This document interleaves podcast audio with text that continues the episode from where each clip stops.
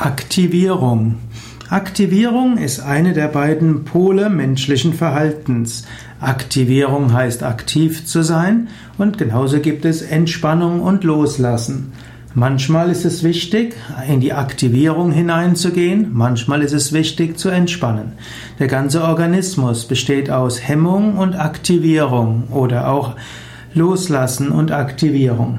Wenn plötzlich eine Gefahr droht, wird der Mensch aktiviert. Fluchtkampfmechanismus wird aktiviert. Danach braucht es den Entspannungsimpuls, um wieder zu entspannen. Genauso auch verschiedene Emotionen können aktiviert werden und das kann den Menschen als Ganzes aktivieren. Dann braucht es manchmal nicht nur die Entspannung, sondern auch die Hemmung, um den Aktivierungsimpuls, zum Beispiel Ärger und Aggression zu hemmen und auf eine Weise leben zu können, die andere nicht verletzt und die gesellschaftlich akzeptabel ist.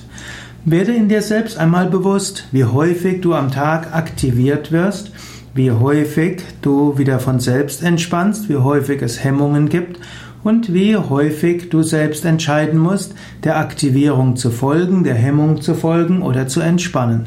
Und manchmal kannst du auch selbst für Aktivierung sorgen.